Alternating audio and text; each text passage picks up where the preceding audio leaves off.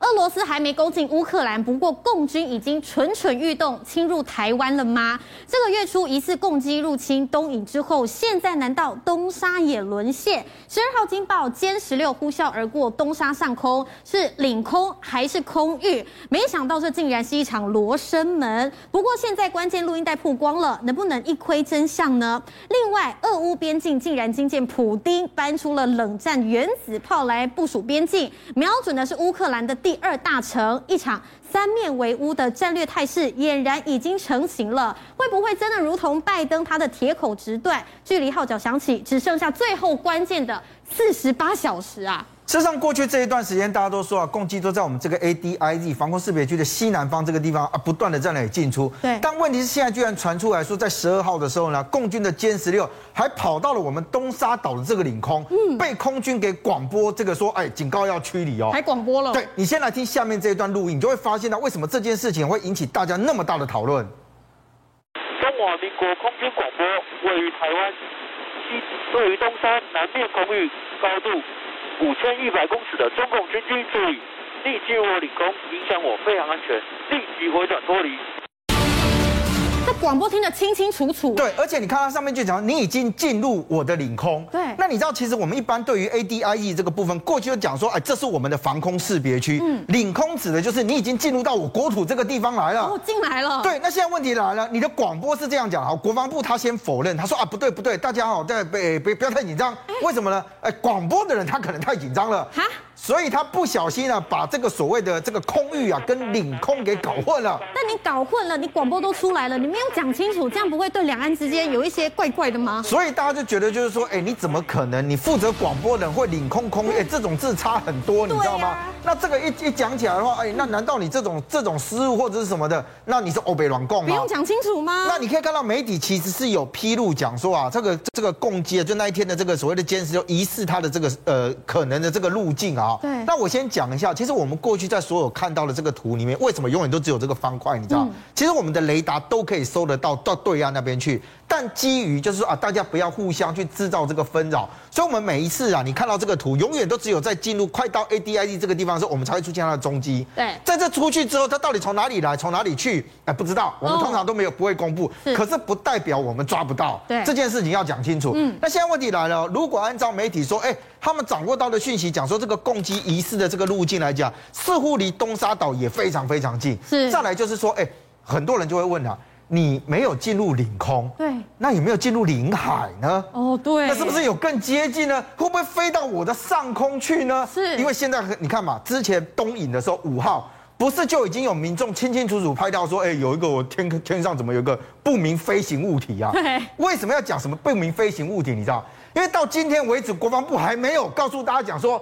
啊！你们拍到那个影像到底是什么啊？所以还不知道哦。所以呈现一个罗生门的状态。好，就有专家出来讲说，等一下，这个飞机跟你讲的这个什么什么，诶诶，民用定义双螺旋桨机看起来怪怪。他说，你第一个在画面上面这个部分看第看看不太出来有螺旋桨，第二个。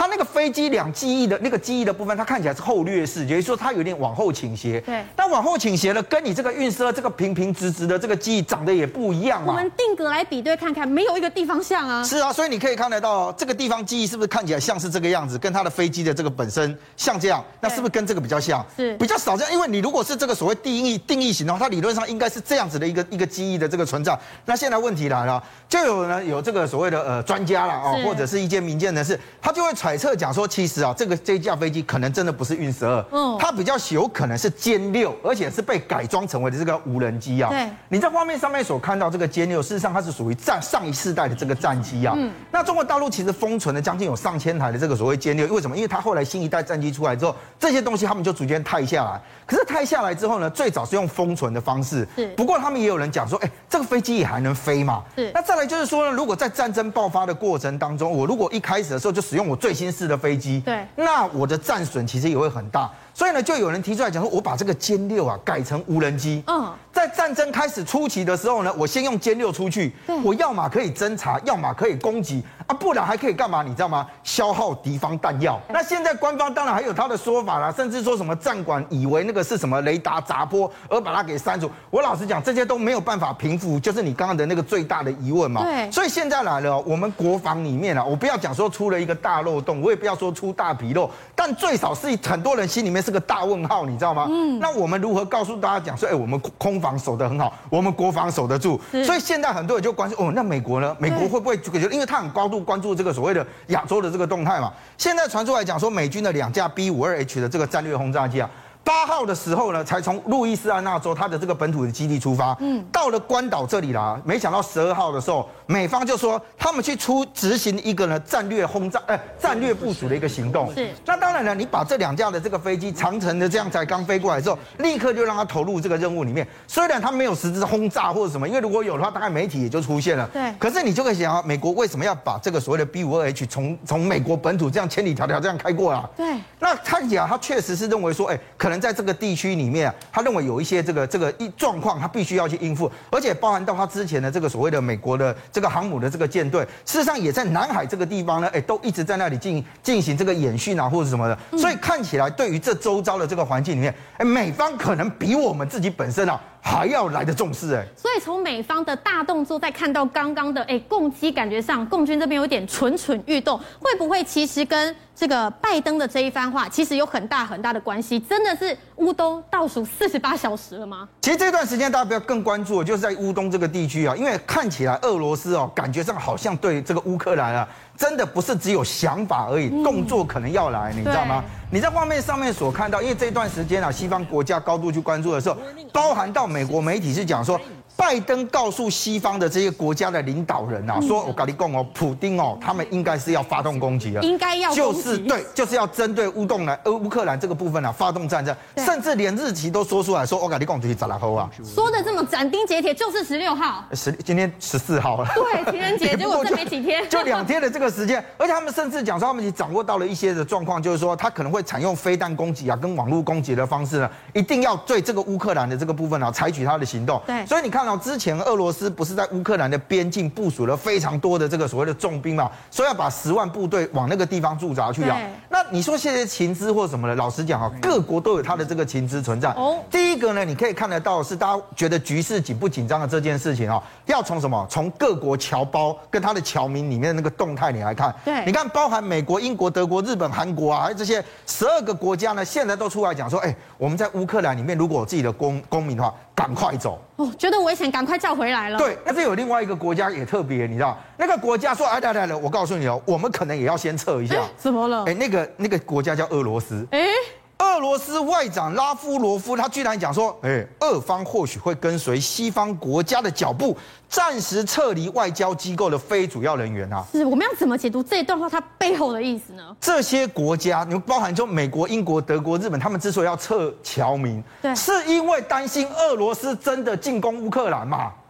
但问题是，俄罗斯现在也说我的侨、我的人也要撤，那不代表就是。那你可能真的要发挥行动，你不想伤伤害自己的这个 这个领事人员或者什么的，所以大家都会觉得说，哇，天哪，乌克兰你这边呢，很有可能你的局势真的非常非常的紧张了。到底有多紧张呢？其实我们再来看这个，现在整个部署的部分都已经出来了。你像画面上面所看到，事实上这是他们三个认为说很有可能俄罗斯会进攻这个所谓乌克兰的一个很重要的一个路线。对，包含呢从这个地方进来到基辅，还有从别尔克罗德区这个地方呢往。这个所谓的这个乌克兰内部前进，还有在顿的顿巴斯地区这边走哦。是。那当然，其实他们现在评估说最有可能发生动荡的地区是什么？你知道？其实就乌克兰本身来讲哈，乌克兰他们内部也有点分裂。嗯。因为他们也有亲俄罗斯的人士，对，也有呢比较反俄罗斯的人士。所以像这种哦，如果他的两边的势力呢是比较这个这个平均的时候，它就成为比较不稳定的地区。嗯。那现在看起来，俄罗斯会打算从这些比较不稳定的地区里面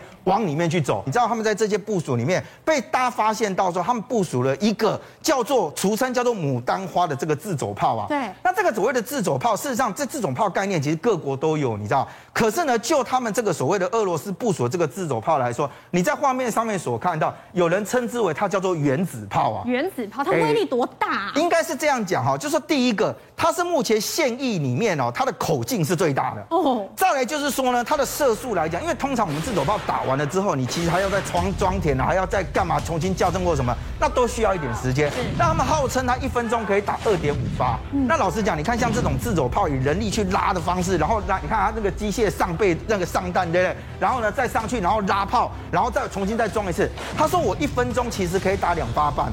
那表示速度非常快啊，对，它减少了非常多的这种耗损的这个时间。再来就它的射程，老实讲，就自走炮来讲，四十七到五十五公里都差不多啦。也就是因为它不是一个远程的这个火炮嘛啊，但重点是据说。它透过它弹药上面的改装啊，它居然可以发射战术的核子炮弹。哦，这就是为什么被称之为叫做原子炮的原因啊。是，当然，它如果它把这个所谓的这个核弹哦，如果把它小型化，装在自走炮的炮弹上面去，然后能够控制它的当量的话，当然它可能会对小区域里面会造成一定的危害嘛。嗯，所以很多人就发现到说，哎，当你派入这些东西进来的时候，那感觉上是你这紧张被爬，不然你怎么把这种所谓的重型自走炮什么都往这个乌东这边这个地方？打下去了，是，那所以也看得到，其实对于美国来讲哈，很多人就发现到说，虽然你拜登讲不会把士兵啊部署在乌克兰里面，可是你其他的部署在周边，那感觉上也很有问题了，你知道吗？为什么讲很有问题？现在据说有十六架的这个战机已经前进部署到了这个所谓的乌克兰周边的这个所谓的前线，没有进到乌克兰地区里面去啊。但问题是，这里面十六架战机有包括了八架的 F 十六 CJ 这样的一个战机。对，你在画面上面所看到，事实上 F 十六的这个机型哦，它依据它任务跟它的这个所谓的属性的不同，它有分非常多。那以这个 F 十六 CJ 型的这个战机来讲，他们称之为叫做野鼬战机啊。野鼬战机。为什么讲野鼬？你知道，其实你知道，战机在空中最怕遇到什么？什么？